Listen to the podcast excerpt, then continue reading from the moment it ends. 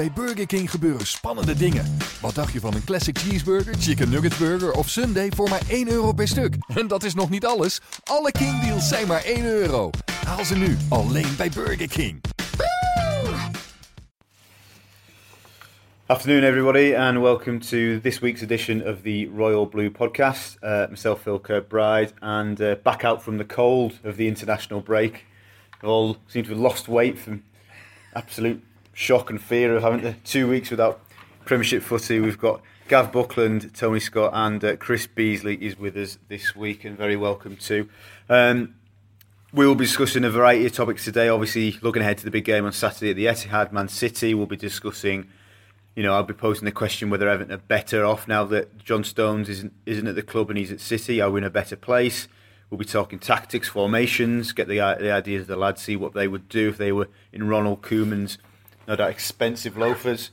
Um, we'll obviously touch on the club versus country route. I was going to say simmering, but it's full blown warfare now between Everton and the Republic of Ireland. And obviously, it would be remiss of us not to uh, discuss, and I think we'll round off the podcast this week by discussing the the pictures that you've seen on the Echo website this afternoon. If you haven't, get on get onto the website and have a look. Uh, Farhad Moshiri leading an Everton delegation down to the Bramley-Moore dock and the a potential site for Everton's new stadium. But before we get onto new stadiums, we look ahead to a fairly new stadium in the Etihad, the Etihad and, and Everton's trip there this weekend. Tony, give me your feelings, give me your thoughts about going into that game. As an Evertonian, are you confident we can go there and get a result? I think it's exactly what Everton needs at the moment. They need a big game. They've played teams. I think Tottenham's probably been the toughest toughest fixture we've had so far. We've played a couple of mid-table teams, a couple of teams struggling. I think this is exactly what Everton needs for me. It'll be a true test of to see what they've got. But more importantly, it'll be a test on the defence, which is being praised by Ronald Koeman and by a lot of Evertonians as well. We don't seem to concede too many goal um, shots on our on target, do we? So this will be a massive test for Everton. And um, I think one that I'm I'm confident on. I think we can at least get a goal over there, and um, maybe sneak a point.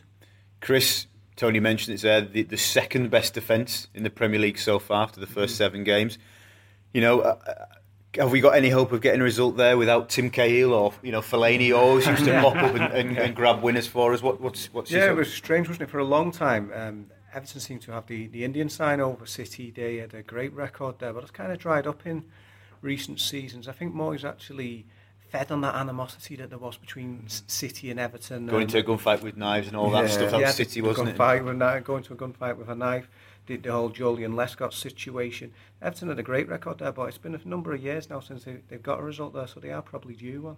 Gav, so if we did go into a gunfight with a knife, as, as old Davey used to say, is it a slightly sharper knife, or have we upgraded to a gun in this one? Um, well, I think we probably may have upgraded to a gun, but I think City probably upgraded to a whole battleship. Of, battleship of guns, haven't they? So they're, they're not playing City of 2008 9, are we? We're playing City of 16 17 with Guardiola as the manager. So both teams probably have shifted in that time. Um, I echo Tony's thoughts, which is not necessarily the best way to start the podcast, to be honest with you. But, you know, but no, seriously. I mean, I've got, I've had those you get stupid feelings about the game. I've had a good mm. feeling about this game all week, and I, I don't know why. I just think that it's a game that we can get a result at. I think for a number of reasons. I, I think you, it'd be interesting to see your, your your views on this. Do you think City are just a little bit overrated because Guardiola is the manager, and that that like that actually he's seen as the second coming and that the completely you know the dominant force. But actually, as we've seen in the last two games, Steve. Mm you know, when they've been pressured and stuff, they maybe not look as great as what um, perhaps they are. And I think I think that's the key for us tomorrow is, you know, we're playing Man City now, we're not playing Barcelona 2011, mm-hmm. you know, and I think that's the key thing for us psychologically tomorrow is, is as Tony was saying, to go there think we can get a result. Well, I just want to just mention on that, Gavin, if you take away Spurs, and obviously we have to accept that the Liverpool, I'm sorry, I haven't played Liverpool, have these, take away Spurs, tomorrow is probably Spurs, um, Man City's hardest test in the league yeah. so far. And people have mm. talked about, oh, I haven't have had an easy start, so and so. Well, yeah. you know, obviously, you know, they played Sunderland on the first day. You know, we did Sunderland. Obviously, we should have got something at Bournemouth. They hammer Bournemouth. Mm. West Ham are in all sorts of yeah. trouble at the back. You know, so I think I think it's right to say that actually this will be, other than Spurs, a really tough test because obviously the difference will be the onus again will be on City because they're at home. Maybe at Spurs, it was it, they had obviously all the ball still, Yeah. but it was a little bit different of a dynamic. So oh, we'll I, find out I think this them, is a we? nice time to play City at the moment. You've got De Bruyne injured as well, hasn't he? It, it, it basically um, just a little update. Pep Guardiola's at his press conference today, and he said of the three, Aguero, Sterling, and De Bruyne, not all three will play. You- You're not going to hit them. I think Everton, it's a good time to play them. Me personally, it was, it was interesting. Ronald Koeman's thoughts on the City defence in, in, during the week. He basically said they're there to be got at, Yeah. they can be got at, and as Tottenham proved last week, if but you've got to have that fitness levels, and it's going to be interesting. Uh, Tottenham done that for 90 minutes, didn't they? And they got the result. I think if you drop down a gear against Manchester City, they can pin you back. But I think Everton's fitness levels have got to be 100% tomorrow to, to get any kind of result, whether a draw or victory. It's going to have to be 100%. I think I think the difference between the Tottenham and Celtic games is that they were City playing away, weren't they? So they're playing at home tomorrow, which is a slightly different dynamic how you play the game. And I know you want to monitor tactics later on, uh, Phil, but I, I, I just think that we've got we've got enough about us to get a get a result tomorrow, and I think we should be looking at it positively, not thinking, well, you know, could be a bit of a paster when you read some people. But God, if we were to get a result, we- we're so reliant, I know we bang on about it every week, on the one player to score goals for us, aren't we? But the midfielders are going to have to chip in with goals, surely, for Everton to get a result. or the odd set piece. Um, I, don't. I mean, yeah, yeah, exactly. I mean, it's probably part of the tactics thing, isn't it? Um, be interesting to see how we set up.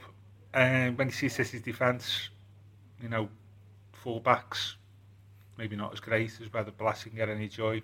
How, how we play, I'm not saying, but hopefully we'll. Uh, I, I, I, it's not. It's not. It's not. You know, we're uh, unsurmount, unsurmountable task tomorrow. If City are there to be got at the backfield, where do you see Everton capitalising on that? I think it's got to be counter-attack football. You've got to accept that they will have most of the ball, sixty percent, maybe plus possession. You know, we we would love that to be the reverse, and we'll, we'll Yeah. control the game. But let's be realistic. And they play high line, don't they? Yeah. An exceptionally It's high really line. high, you know, Br- I'll- I'm really intrigued to watch Bravo tomorrow and, and, and see how high he actually is at the pitch. That to me says Yannick Bolasie and Rom Lukaku on the last shoulder, on the toes, and they've got to be so alert. But equally, they've got to be ruthless because if you look at how Tottenham did it, you know they beat them, and they were, the pressing was incredible. The, the, the intensity was unbelievable. But you know, in, in in in reality, they didn't actually create that many chances. But you know, you've got to be hitting the target. Yeah. We, we won't get second chances really. And I, my mind, in, when I've been thinking about this game, goes back to the semi-final second leg last season, and Deulofeu goes Yeah. clean through, Yeah. and you just think if he scores, Game over, isn't it's? Yeah. game over because that really kills them. Mm-hmm. But he just, it was, well, we all know what happened. It was, he barely touched it, did he? And he just Yeah. rolled to the keeper. So it, it's, to me, it's all about discipline, organisation, but being ruthless. And that's where Rom and Yannick have to come in and, and, and step up, so to speak. We just Everton have to improve on there, Chris, to get any kind of result. Yeah, I think it could be the, the opportunity for Yannick Bolasie. We were mentioning him today in, in the office, the fact that, you know, he can be brilliant and um, awful in the same game. I mean, there was a game up at Sunderland, he provided the cross for one of Lukaku's goals, but in the same game he collapsed in a heap with nobody eyeing him. So hopefully he could make that, that breakthrough. Um, Koeman's um, said to him he sets a goal to target for him, wants to chip in Yeah. about half a dozen Yeah. times. So as long as Rom doesn't keep um, nicking them off him, Yeah. maybe this could be This should this for him. be perfect for Yannick Bolasie. Should they? Yeah. Big pitch, away from home, City defending high up the pitch. This is this this is what why we bought Yannick think isn't so. it? I think so, mate. Yeah, and I think, I think I want to see. I'll ask you, you lads, what you would go with. I would go with. I think Gav will disagree, but we'll wait and see. I think I go. I go three five two. I'd pack. I'd pack the middle of the pitch. I'd pack the midfield, and the two would be Yannick and Rom. Because for me, Yannick will do. He'll, he'll dig in and muck in at the back, so you can rely on him to be, you know, ten men behind the ball if necessary, whatever we play. But also, he's fit enough to be up and down, up and down, and you know, I, that's how I would play. Who's Uh, the three five two? Phil, did you I'm, say? I'm, I'm bring, I would bring in Mason, Yeah. Holgate, Jags, Ashley Williams. My two wing backs are Seamus and Bainesy. Then obviously across, so you've got Sh- Seamus and Bainesy either side as wing backs, and then you three others in the middle: Idrissa Gueye, Barry, and I play Tom Cleverley. Wouldn't you play Barkley? No, no, because I'm not convinced he's in the right place. Yeah. From the last few performances, I think it's time to you know, the manager went with Cleverley against Palace. You know, they played the 4 4 2 diamonds. He wanted them to be compact. He said, that's what Tom will bring me. So I think, well, is it is it in Coon's makeup? Is, it, is he the type of manager to go, well, I'm going to try something and then, oh, just dismiss it? I think he'll play him. I think he should play him. Do you think he'll just play him just because he'll give more off the ball? Yeah, I think yeah, I think he will. I think mm. that's what it's about. Yeah. And he'll play the simple pass. I don't. He's, not, I don't think he's, he's necessary. They're different players, mm. but I think maybe in this situation, Tom will just play the simple pass, win it back, recycle. So you've got three players like that in the middle: Idrissa, Barry, and Tom. Win it back, recycle. So if that's the case, you're going to have Barkley, Morales, and Deulofeu on a strong bench there, aren't you, Gav? Yeah, yeah. As Phil was quite right, I I'm not so sure about that. Um, I think, which is probably tied in again to something we discussed with McCarthy, really. I, I ideally will play 4-3-3 tomorrow with, um, in an ideal world, I'd, I'd play McCarthy, just a guy, and Barry as, as three, and then play. I, I'm like you. I wouldn't play Ross. I'd play uh, Bolasie, Lukaku, and Morales. Or okay. and, uh, this is the same Ross who raised his game away there yeah. last season. Scores a cracker. But, but I think we've got to think. We've got to think about City here. Um, I won't. I wouldn't play three five two because your weakness then is on the flanks, and City play. You know, they use the full width of the pitch, like you know, uh, Nolito and Sterling, they're permanently on the touchline. And I think if you've not got two two fullbacks in that position, in, in that lineup, then that space between your wing backs and, and, and centre half is, is vulnerable. But do you not think by playing Bainesy and Coleman, two fullbacks as wing backs, they will naturally pin, uh, pin well, City back there in the lead and Sterling? They'll be petrified. Not abandon their defensive. I'm, yeah. I'm not saying. I think. I think if you have a look, uh, Bilic played that for West Ham there, and, and they got got unstuck. City just overloaded the the flanks, you know. Um, but it depends, on, as you say, how you play fullbacks. Mm. Everton might play the fullbacks in a slightly different way to, to, to Bilic, but they got found out, say, West Ham. And, and, and, but I wouldn't play the threes. I think that, I don't want to complicate things, but I think the thing with City is is to stop them playing with the line in between the lines, isn't it? It's that mm. I always think like any Guardiola team, it's that sort of twenty yards in front of the penalty area. You know that that that is you've got to like sort of cramp that space. Mm. So that's why I'd have three I'd have three in that, that area with, with your two fullbacks out, out wide. But I think if we had the had, had the ball and we're pushing forward, I'd probably move it to Sergei as a source of support for, for the three. Um, so rather than just play the three deep, but I think he's got it in him to play sort of box to box, and I think tomorrow could be ideal. Tony, is there an argument to play the 4 4 2 diamond that he did against Palace? Because he did that with the intention of making, quote, was more compact. Not against Manchester City. Okay. I agree what Gav touched on. They'll just stretch, as I said, Nolito and Sterling, that Everton be so compact, City just stretch the pitch even wider. And I think Everton will get run ragged if that was the case. I agree with you on the formation. I think Everton should try the 3-5-2, cramp that midfield. And you could you could even... I, I think by playing the wing-backs, Sterling and Nolito wouldn't be more adventurous going forward because they'd be petrified looking behind them. Mm. I think I think 3-5-2 would suit Everton down to the ground. Chris, you've picked your team for our team yeah. selector, which you can see on the website now. Did you go?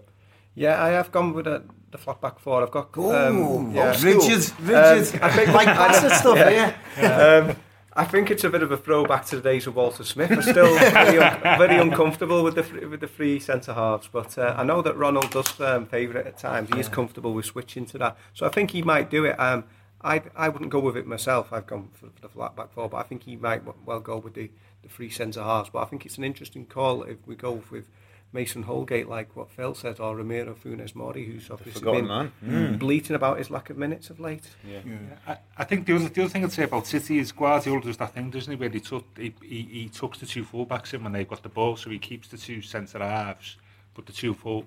Uh, Protected uh, almost. Yeah, so he, he plays, then plays in the middle when they've got the ball on the attack. He plays two centre halves, Fernandinho with the two full-backs mm. tucked in, and then he plays like sort of effectively five at the front. And I think you've got to be cognizant of that. I mean, that's why, like, I think in that space, if you if you're moving your full, full backs forwards, you've got like plenty of space on the wings then to attack. I think like I'd have sort of Bolasie sort of maybe mm. a little bit out wide um, for that. Um, but they do, they do make it difficult for you when they've got the ball, City, because he, you know, quite a good move to move two, two full backs in. So that means it's very difficult to get people on the break, especially down the middle of the pitch. Mm. So I'd maybe think about, you know, that's why I play 4-3-3. Would you play McCarthy, did you say? Well, we know we're going to talk about it. If, if you don't have McCarthy, Cleverley could probably do, mm. do it all. So in effect, it's not too dissimilar to what Bill's saying, really. Mm. Just whether he counts it as you, you, know, you have come full circle. Have you agreed with me? No, no. We've sucked him in, Phil. We've sucked him in. No, no, no. I'm, I know Chris didn't say the rest of the team there, by the way. We said the back four. Like, yeah, He's only yeah, playing four at the back. back yeah. yeah. But uh, nah, I, I, I, I, ideally McCarthy, Cleverley he get away with four and four three three. So you brought up McCarthy, and it neatly brings us on to before we talk about um, John Stones about McCarthy.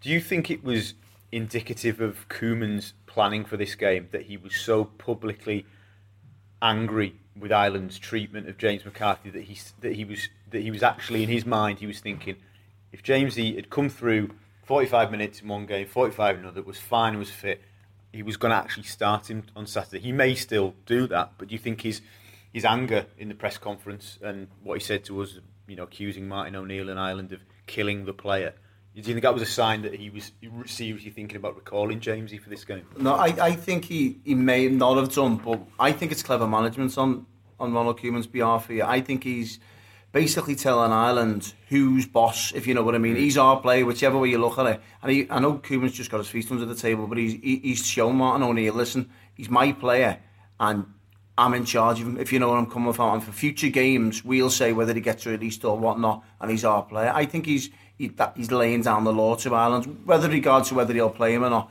I don't think he will. Right. I don't think he will. Just because of form and injuries basis and lack of minutes as well. Yeah. Chris, we've obviously run the subsequent story today.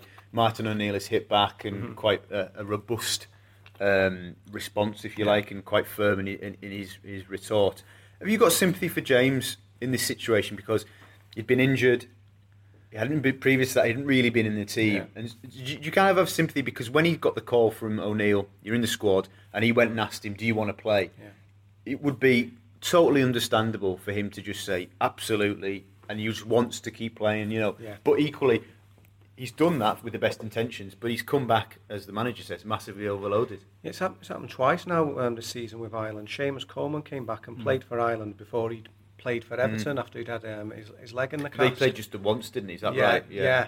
So, but O'Neill has done that. He's had a, a, player who's been injured with Everton has put him straight back here. I mean, obviously he wants to look after his own interests, and I think it would be perhaps a bit unfair to say that O'Neill would, would choose a player who, who shouldn't have been um, available. The Ireland staff would would assess mm. the situation themselves, but ultimately, if anything happens to the player, you know, it, it, it's to um, Everton's cost, and obviously Everton would would foot the bill um, mm. financially as well. You can understand where James is coming from. He's had a difficult start to the season. There was talk, was, was he going? Then he had the injury before the transfer window shut. Um, taken off at West Brom early in the season as well when he was playing out at wing back. So he was all over the place really. So yeah. I think, like I say, he just wants to get out there and, and play. And Gavin, actually, in, in a kind of ironic, cruel way, has Jamesy maybe made that decision and said to the manager for both games, "I'm fit, I can play," because he's thinking, well, by playing, I'll prove to the Koeman that I'm fit and ready. Yeah, yeah, it's a bit of a club versus country. Eh? It's been going on for 50, 60 years. So just just before I answer that, I think there's a bit of history here, isn't it, that goes back a couple of years with McCarthy in Ireland mm. and, and Coleman. I think it was, I think, in 2014, Keane made the accusations, in the or hinted that he thought that Evan didn't release uh, yeah. Coleman and McCarthy, mm. sort of like when he should have been doing.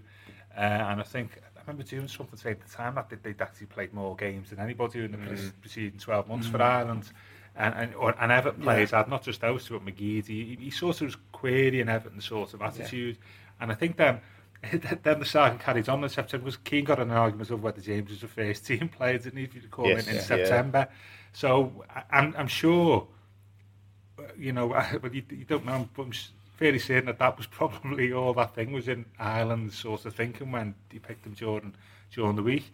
And so it, it's been going on a couple of years. This hasn't just been going mm. on this week over Ireland players, Evan. But going back to your point, yeah, he's, he's in a bit of a rock and hard place, uh, James. To be fair, Koeman said, didn't he? I want to support players when they go, you know, yes, play international. Yeah. So I mean, he, he's not he's not mm. stopping players going. Um, if you play for your country and you're there, you're selected, you James, yeah, you, you're going to play, aren't you? Really, I think if you, you think so and whether he thinks. I don't know whether don't know perhaps you know, but would there, would there be in that situation any sort of talk between the two the, medical the, the, departments yes, before absolutely, James yeah. plays no, in the had, second game? There yeah. had been before he went. Koeman yeah. made that point, and I think the whole the the idea is that it's continual dialogue, but ultimately. You know, they might switch the phone off when they're making the decision, and then yeah. then say, "We'll watch the game and find out." You know, yeah, for the second game, um, it, it's it's it's it's been going on donkey's years. This, unfortunately, uh, but I think James is probably right to play. But at the same, he's in, he's in the rock and hard place, isn't he? So can I just ask you this, this mate? Actually, do you think Koeman has been? Again, he was so public and so angry. You think a part of that was behind the fact that he needs to get James fit. James, a player who's had injury problems over the past two se- two seasons because of January. Now he said he won't need to go and sign a replacement for Idrissa Gueye when he goes to the Africa Cup of Nations if he gets players back fit. Do you think in his mind's eye he's thinking James would be probably number one choice if fit to slot in next to Gareth Barry in January and fill the void? And do you think that's why he's so angry with Ireland? I think there's a possibility of that, but I think he obviously alluded to that. He was obviously we tried to get Sissoko, didn't we? So that didn't materialise. So it shows you where he wants to strengthen. It's a good shelf fill. I think it's more than likely that he wants to see James McCarthy fifth from now till January to get him over the line. I think Martin O'Neill's got to be careful here, as in rattling Everton's cage here. He's, he's got a large catchment of Ireland players who are playing for Everton. So the last thing he wants to do is get on Koeman's work, so to speak. So yeah. because, you, as I said, you've got Coleman, you've got, you've got, you've got McGeady, but I know he's at Preston, like, well, Gibson, you've got players, so he doesn't want to do that to Ronald Koeman. I think James, obviously, was in the middle of it, and I think he was well within his rights, but I think this isn't the type of game for James to come back straight into a game. He's going to get dragged everywhere yeah. if you're not fit, especially against Manchester City. I, I go with the Tom Cleverley shout. He's more fit than um, what James is at the moment. So, interesting stuff. So we'll move on now. And Chris, I'm going to hit you with this first, with the question. Seven games in, a couple of months on. Are Everton better off without John Stones? so he didn't cut out. Yeah, you're just thinking. No you can certainly see how the move benefited all parties.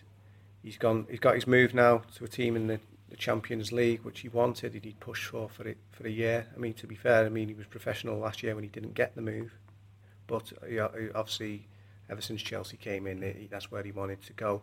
And he'll see himself developing under Pep Guardiola. But Everton needed someone who was a defender first and foremost at this point in time, and Ashley Williams was coming, and it's, it's been seamless. Really, got a veteran centre half whose um, first priority is to defend. So, in in many ways, it uh, as Kevin Ratcliffe said to us this week, it is a, a deal which has worked out um, the best for all parties, in my opinion.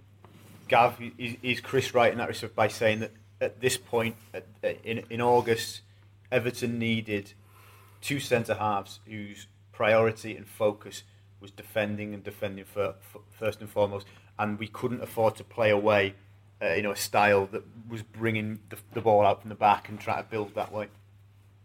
I think it was half an hour to think of this one. Yeah, yeah. Uh, I think, I think there's two answers to this question. It was probably about three answers, but I think, as in the now, as in August to like now, I think Williams, as I said before, he's an international class defender, isn't he? He's shown that, hasn't he, for Wales, and he produces international class performances. So he's got more consistency than John Stones.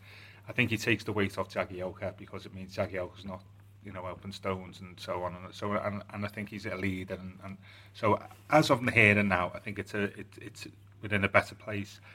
In the longer term, say if Stones are still here in five years' time and Ashley Williams is finished and Jags is finished, um, and you know John Stones is quote to play with 100 England caps. Mm. Um, whether that whether down the line it's a better move, I don't know. But then that's what 47 million quid also gives you the opportunity to do, doesn't it? Is to, to, to move elsewhere. So uh, I think short term, yes, better. Longer term, doubtful because you don't.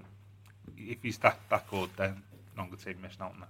Tony, you were very vocal in your opinion about the sale of John Stones, and you were very disappointed mm. that the club did agree to sell him. What do you think? Do you think we are currently in a better state without him, or do you still think we're worse off having let him go? It's the defence is better off, but the football team isn't. I think John Stones is. You know, I, I praise him. He's, he's, he's a world class player as far as I'm concerned, and he will go on to be one of the best England players of all time. He's Everton, the defence looks more suited to, to play. I think what they had to do, with, obviously, the start of the season was make Everton more hard to beat, especially after last season, the previous two seasons under Roberto Martinez. By doing that, you had to get defenders in. You could see why. So John Stones had to go, had to be sold, but in my opinion, he shouldn't have done. You've got to keep hold of your best players. And interestingly, we'll touch on what the fans' reaction is going to be to John Stones tomorrow. I hope it's a good one.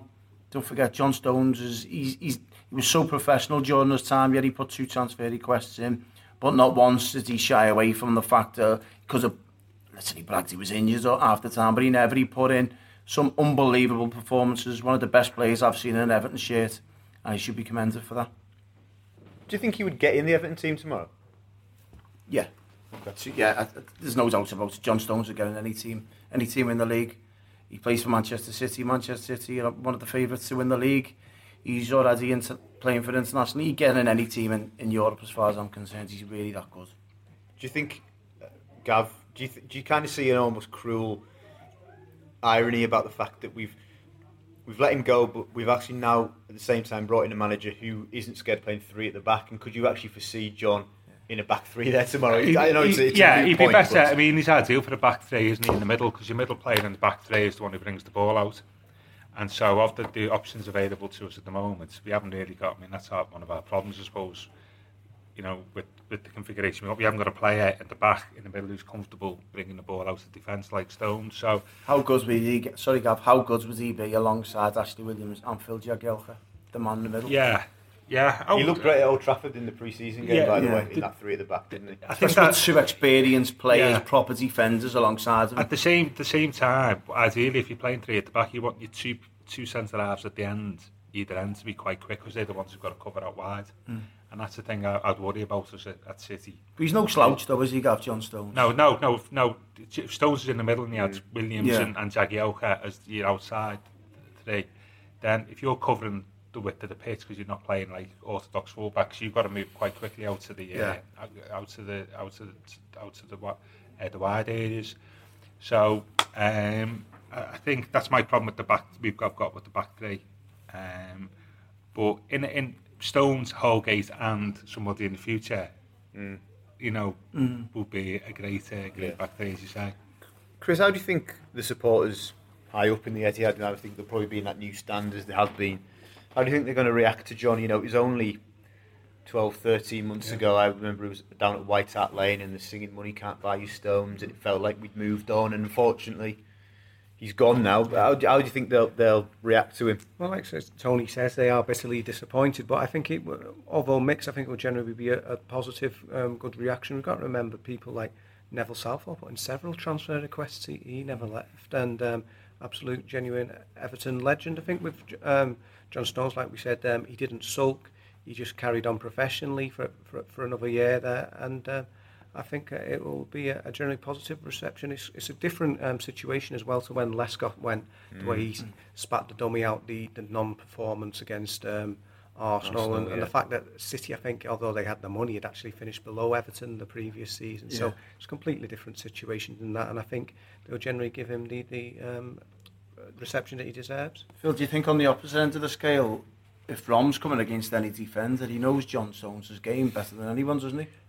I think he will fancy his chance in a physical battle with John. Yeah. You know, John's a very, a very clever, very adept footballer. Positionally, I think he's improving. I think, uh, you know, and I agree with with what Koeman said. I think he, I think Pep, in so many ways, is the perfect manager for him, and, I, and he looks so much happier, doesn't he? Mm. And he's a nice lad, John. We wish him well.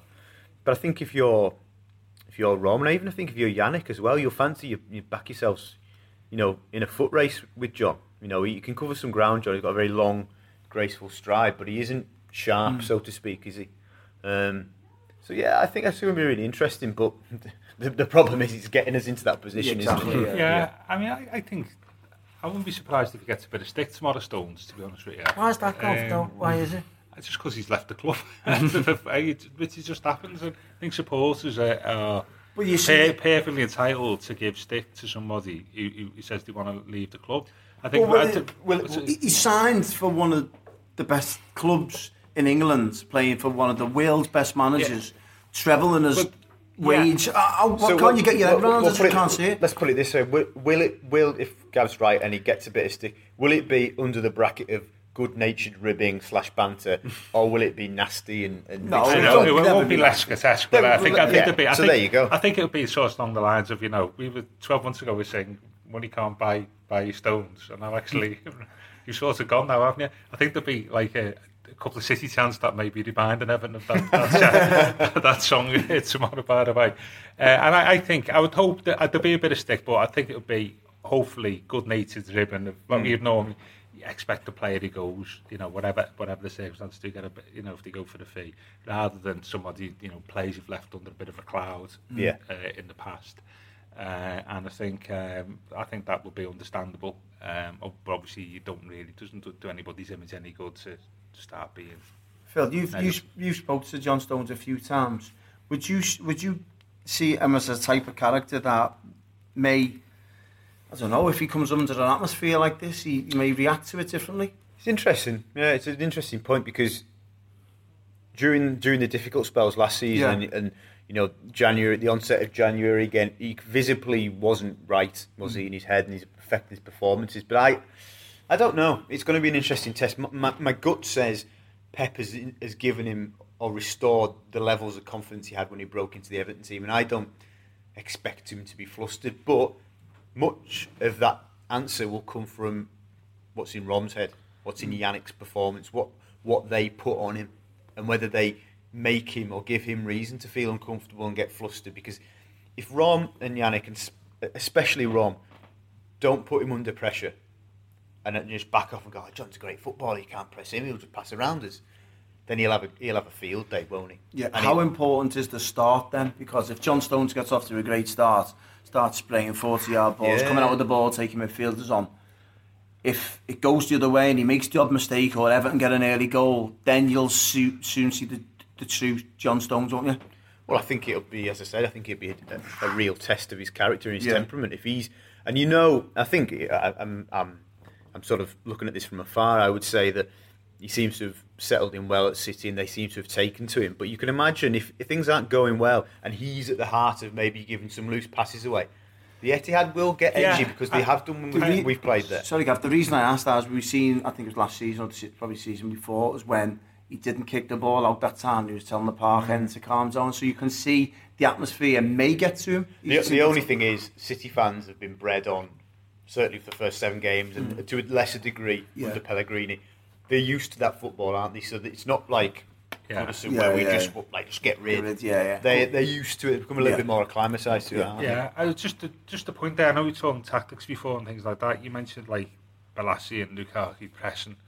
Well, to be fair, for at least one of them players, you know, Roma doesn't come naturally. And, and I think Koeman sort of hinted at this, hasn't he? That he's not totally satisfied mm. yet with what, what we're doing. Mm. So you'd think tomorrow that Lukaku in particular has got to up his game a bit in terms of his work rates compared to previous games this season. Absolutely, Gav. Sorry to interrupt because I assume it's probably going to be after Otamendi alongside yeah. uh, John tomorrow. Now, one of the sort of lasting memories of that cup semi-final defeat was me when we were chasing that second goal at the Etihad late in the game.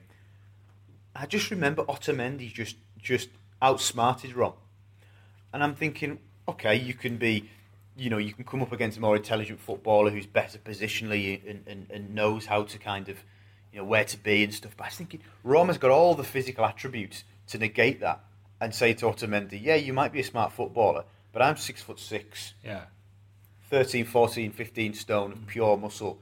I'm just going to ride roughshod over that. And he didn't impose himself enough. and yeah. that's my fear with Rom. That he doesn't do that enough. And I think tomorrow he has to. I think he's got to do it game. I, I just think, I don't know what Chris thinks, but I, I don't think he does enough for me, no. Rom. No, we did. The thing is, with Lukaku, he's an excellent goal scorer. He's, he's always had that. He knows where the back of the net is, but he's almost like a jet, too much of a gentle giant in some um, aspects. Like I said, there's been those great goals he scored against Dynamo Kiev when they were bouncing off him, or um, yeah. the game, the cup game against Chelsea when he the slalom run last season. And when he does that, it, people just can't match up with him physically, but he doesn't do enough of that, and it, perhaps it doesn't come naturally to him. So it's almost sometimes like he's got to be riled. Somebody's got to wind him up. Sometimes in, in my head, I can see a situation. I hope it doesn't play out like this. That when we do turn over the ball. And the rare occasions that might happen, it's fed to Rom. He's got his back to goal, and I, I can't shake this this horrible feeling that he's going to be too ponderous. And a smarter and quicker Stones and Otamendi, who aren't as physically strong or imposing, just going to nip in and get the ball. But this is where this is where Everton's support comes from in the in the areas. This is where we haven't seen a Ross Barkley support or a Yeah. Ke- Kevin Mirallas support on the fringes and the cuts that we've seen so far uh, in the Stadium of Light and at the Hawthorns. You've seen attacking midfields as Kevin Mirallas and and the likes and Gerard Def- Deulofeu supporting Rom, getting Yeah. tight to him. Last thing I want to see tomorrow is Rom t- one end of the pitch and Everton's midfield in their own half. It's just it's a waste of time. Yes, The support has to be there. Yeah, we're all well and good telling Rom to hold it up and turn, but he's going to need the support. He's going to be surrounded by two top centre halves.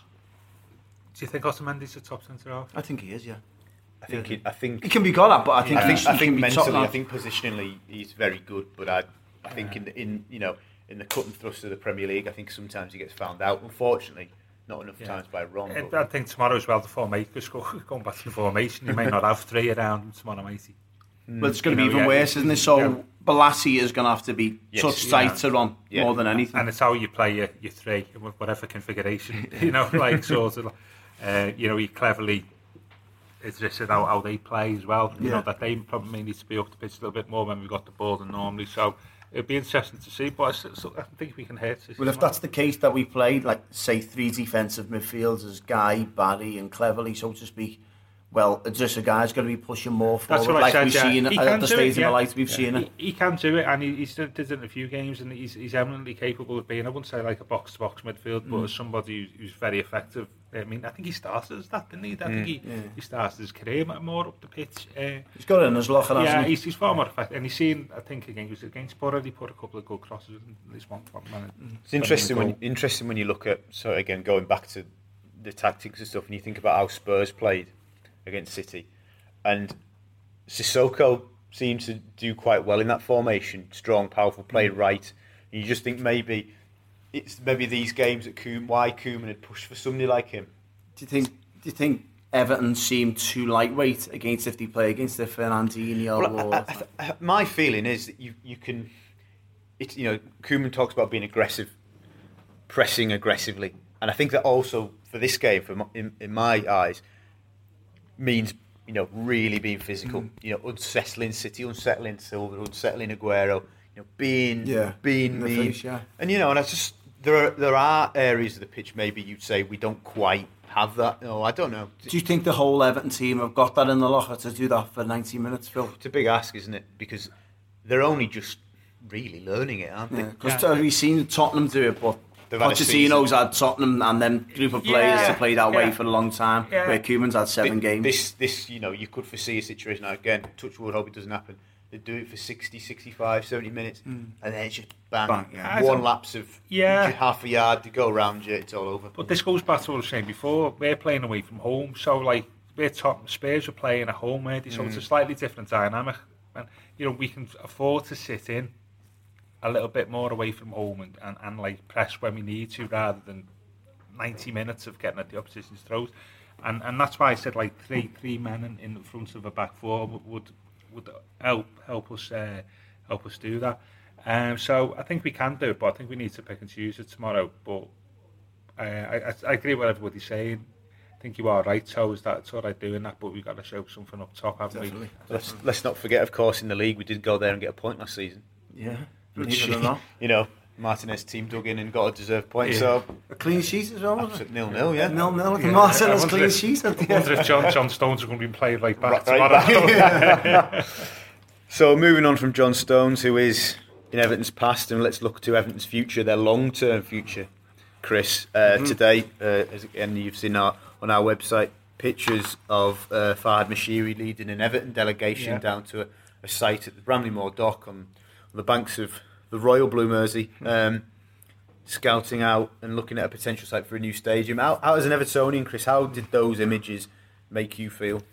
It's been going on for almost a generation now. These these new stadiums that came up in the mid '90s. I remember the Ever- Everton was searching for a new stadium then. It's been going on for 20 years at least now, and with King's Dock falling through, we thought that's a once in a lifetime opportunity, and Everton were never going to get that back. So to get an opportunity for another waterside stadium. It's almost like Evertonians don't want to get too excited at this stage, just in case it's like taken from under the rug again. But um, we've got to remember there's actually two sites here. The um, the, the site, site at Stonebridge Cross, which is the easy option, but it's not the right option. It almost seems almost unanimous that um, Evertonians want this waterfront site. So, is it wrong for Evertonians to get excited? You know, is it wrong for us to get too far ahead of ourselves on the back of these images and, and the intent that Farhad Moshiri is clearly showing? I think Chris was right there. It's hard not to get excited when you're seeing these pictures of you've got the owner of your football club, the major shareholder of the football club, who's obviously got a few quid and he's looking at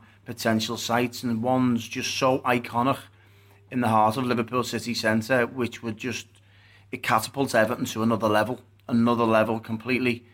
It, it, it'd be if if they can get over that, obviously it'd be it'd be all our dreams come true for what I'm because I'm concerned. I love Goodison Park. I, I love it with all my heart, but it, the only thing that could make it possible for me, saddened to, to leave Goodison, would be an iconic waterfront stadium. Uh, as I said, and on, on that skyline, it'd be, it'd be unbelievable. And the potential it's got, the potential of football club it's got, the area, it's, it's got everything about it. Gav, what message does it send out when you see our pictures? You know, what, what message does it send out to the fans? Um, I wouldn't say commitment, but you know, not like one of these that was just saying it for the sake of it. Really, I know you can still carry that on by going, but there does appear to be a genuine commitment or uh, I think needs to do something.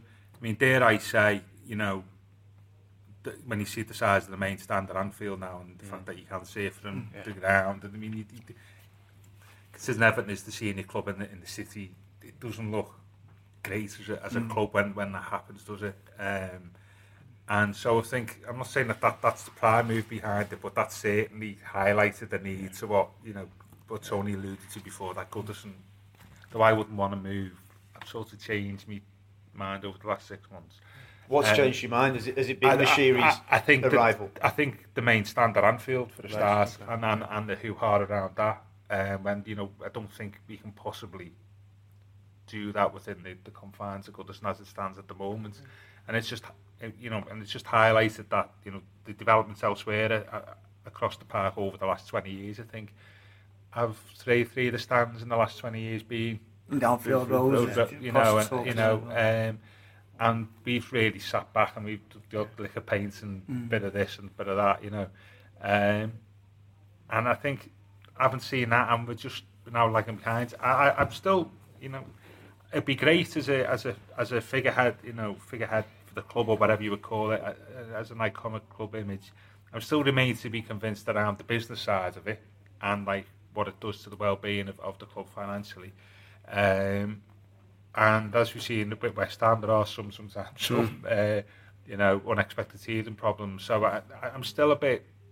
You know, I'm not remain to be convinced of that side of it. But in terms of having an iconic image, as you say, so on the road, Blue Mersey, etc., you know, that's enough to, to I think, sell it for me. I think the thing that does for me, if you speak to the majority of people, when you go on your holidays or whatnot, and you go to Everton, is that in Liverpool? They, they don't really get it. But if you've got your iconic stadium on the skyline of the city, then people are going to recognise you more. Majority of people outside of Europe, they won't know Everton are in Liverpool. They just think it's a football team somewhere in England. Yeah, I, I think that's what Everton need to do. I, I they can't just be a football team in L4. They've got to spread other horizons around the world, and by doing this, you put a football stadium in the middle of Liverpool city centre. And that's what it, it draws. It draws everything away from it. It, it, draws people who come to the city, and it, it gives an idea, you know, of where Everton is in terms of the city a lot more. But if you're never been to the city and you're watching Premier League football in Thailand or something, you, you're really going to be, you know, it's really going to make a difference where Everton is. Of course, it uh, does, Gav. you've got tourists coming into the city. When you go into any city across Europe, even if you're on a day trip or not, and you're in the city centre, and there's one football stadium on your doorstep, you'll go and visit it on a. Oh, yeah. of course you do. That's what you do. Yeah, but you know, the, it's still a relatively small proportion of people come to the city, don't they? I mean, I know what you're saying, and Far you have words of mouth, but, but you know, yeah, but you know, you're talking populations of you know tens of hundreds of millions in, in Asia, aren't you, and stuff in America. but what it, what it, what it does, it, it, it, in these days of social media and stuff like this, it, it does give you an image to, to promote, doesn't it? That, that's yeah, the your presence. It's like Kirkby Yeah. in reverse, where Yeah. that was moving out of the city. This is really putting it back at the heart. Things like say that iconic skyline. Mm. I mentioned this with Dr. France during the week when was on the previous podcast. I live in New Brighton, so mm. right on the front there, mm. and you can see both the stadiums. We've always been able to see them both there, but Anfield so much dominates the skyline. Now, it's on a, it's on a hill anyway, so it's higher up anyway. But because of that massive main stand now, whereas Goodison's almost dwarfed by that. We've seen obviously broken promises and everything over the past few years. This was a serious delegation of Everton Football Club era, wasn't it? What we seen all behind the scenes. You- Who was there? Yeah, I mean, on the surface, you know, on the surface, this didn't strike you as just some sort of token, yeah, you know, gesture, so to speak. You had Farhad there, Bill was there, uh, John Woods, Robert Elstone, Denise Barrett Baxter, uh, Sasha Anstev, uh, Dan Meis, the American architect who the club have been working with, he's been consulting with them. Um, Joe Anderson, of course, you know. There was, you know, and this wasn't something that they were just kind of it was open for Yeah. people just to walk in and see what they were doing. It looked like there was, you know, a, a security presence Yeah. there, especially at the gates. Look, for for all intents and purposes, this was a serious fact-finding mission, so to speak. You know, you wouldn't fly Dan Meis halfway across the world Uh, just for. every Evertonian I speak to, they, they're all adamant that this is the correct move for the the future of Everton Football Club. Chris, I just want to make a, a- a point as well because you made a really interesting point a, a couple of months ago uh, when you did a Royal Blue column once, and you said, "Forget signing players, forget you know what happens on the pitch necessarily to an extent. Yeah. Farhad Moshiri's real legacy will be- be the building of Everton's new home. yeah, players come and go. Um, like we said, um, John Stones, even Romelu Lukaku, they'll, they'll all be long gone. But the, the stadium, that's for generations of Evertonians for years to come. Of course, I want him to help develop the football side of things. That's what comes first and foremost. But nobody's been able to deliver this before now. Um, Peter Johnson tried, that didn't happen. It's not happened under the whole Kenwright regime. So now that Bill's brought Farhad in, this really could be um, the, the lasting legacy that he brings to the football club. Absolutely, but obviously we put that to the back of our minds for the time being, and we focus on uh, a trip down the East Lancs tomorrow. uh, tradition dictates, chaps, that we give our predictions. Gav, how do you see Saturday afternoon going? Um, I'm going to go with. Oh, this is going to be No, yeah, no, controversial. I you get can tell. No, Normally I don't goes to start up and then gives Yeah, yeah, yeah. Yeah, I yeah. know him too well. Well, yeah, I think I'd, we, we have got a terrible record. Isn't it? Like the last six, is it? Not I think the so, League something Cup. like we've that. not got a. Uh, unfortunately, there's no like great, you know, things hang on for tomorrow. Uh, so I'm going to go with because I've had the warm feeling all week. I'm going to go with one-all draw. Okay, we'll take that, Tony. I think Everton will draw 2-2 myself. Yeah, 2-2. Chris, what do you think, mate? I was going to go with a one-all draw, but just to be to, to mix it up, then why why not just be crazy and say one 0 Everton?